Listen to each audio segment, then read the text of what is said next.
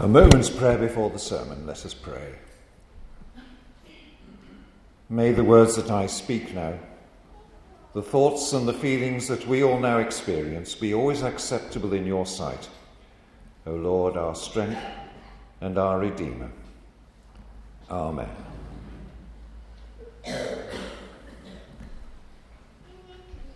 What a wonderful day! What a magnificent achievement! What a beautiful place we have in which to worship God, serve God, and serve our local community. What a wonderful place we had, and what a wonderful place we now have. One of the interesting things about my presidential travels was the number of times I open new churches or rededicated churches which had had major refurbishments. In one particular town, I was driven to the church which I was going to share a significant anniversary with. Uh, it was 150 years old.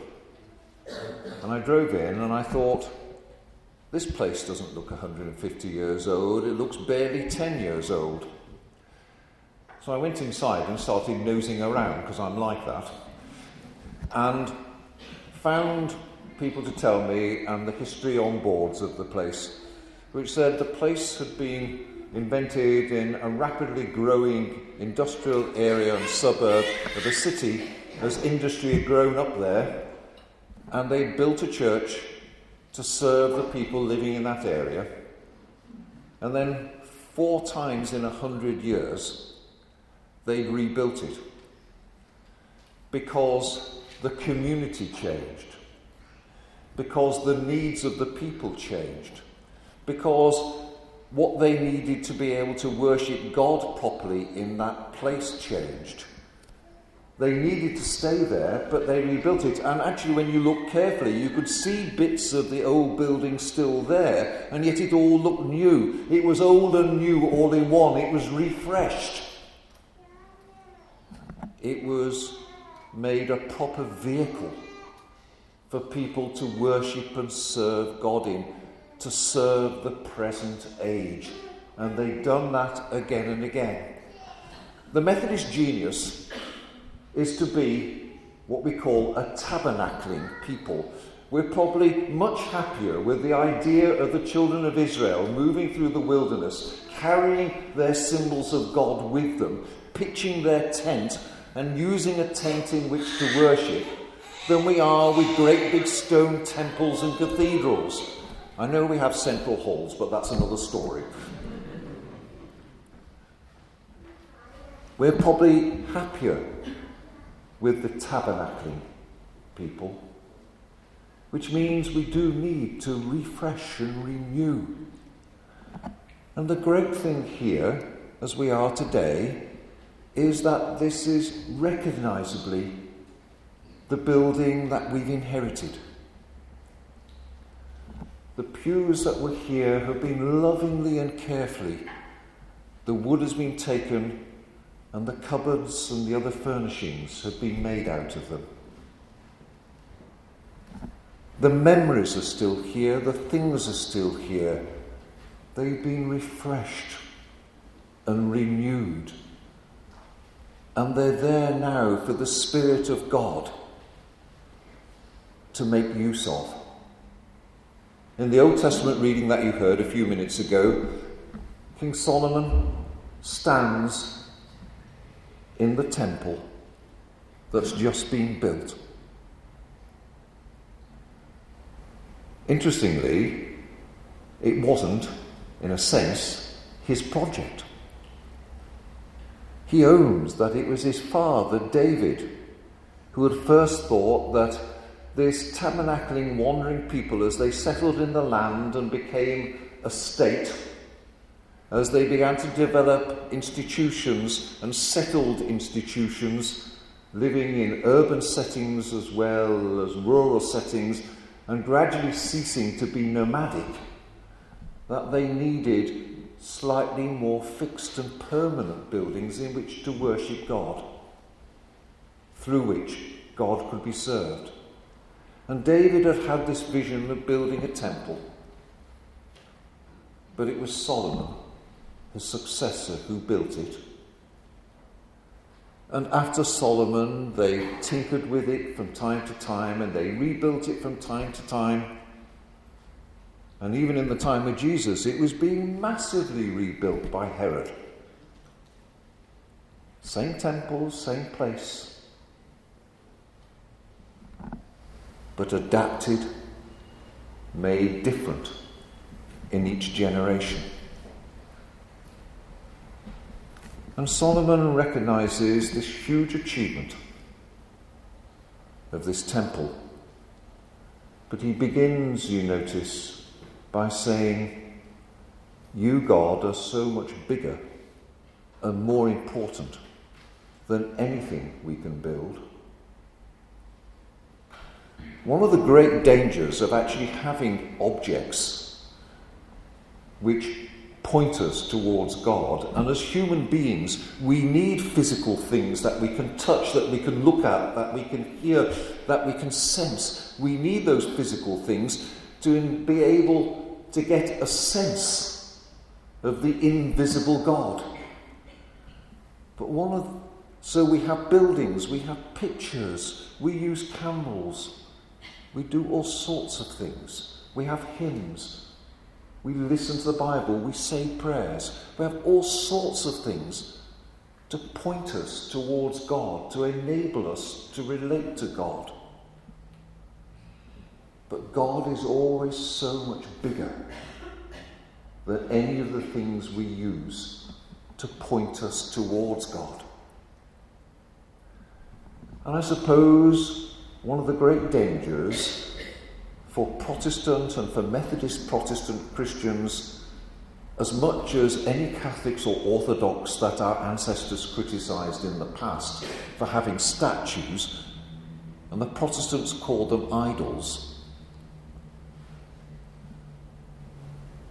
You try meddling with plaques in a church.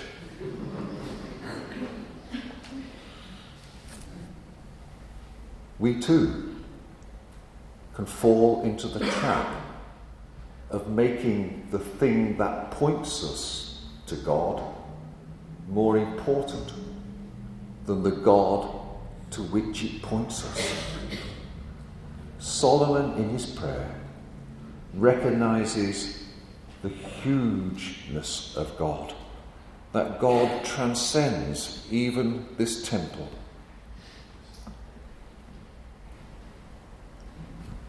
we have here a wonderful resource to help us worship God. We can use it in many different ways, appropriate to whatever it is we're trying to achieve. It will not always on a Sunday look like this. The way we will distribute communion today is appropriate to this setting and this number of people. But it won't always look like this. We shall always have good music, but we won't always have a choir and a band up there. We have the ability to do things that are appropriate to what it is we need to do. Today, symbolically and importantly, we have the sense of the font out there in the foyer. Baptism signifies entry into the church. We enter the church. You came past the font as you came in.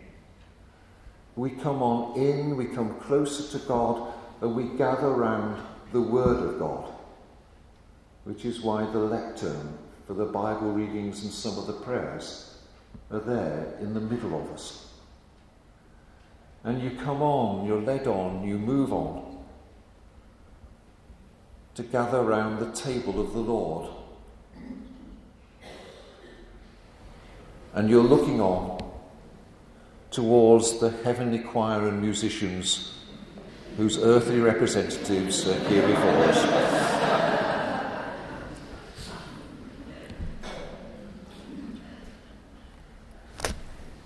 we have a beautiful resource for worship, but we also have a wonderful resource for serving the community. If you love God, and worshipping God is about loving God, if you love God, you find yourself willy nilly, unless you're really cussed, you find yourself willy nilly being drawn into loving what God loves. And what God loves is not just us, but the rest of the world, including the people who don't come to churches or don't come to formal worship services on a Sunday. And this space can serve God's love for other people. We have hall buildings which are used and overused. You can't find a spare moment in them. In a sense, here, we don't need to go out on mission to the community. We need to come to our own buildings because they're here already during the week. And this space can be used to serve the community music, drama, things that need larger spaces. But also, it's a space which is open so that even as community groups use it, they may catch a sense of the God who worship here. So I hope that during the week, when you get the opportunity, you'll be able to look through the glass doors, you, you'll be able to come in and just say a quick prayer. Because believe me, people who come into church buildings, even if they're not religious, can often sense whether it's a prayed in place or not. Some places have an atmosphere about them.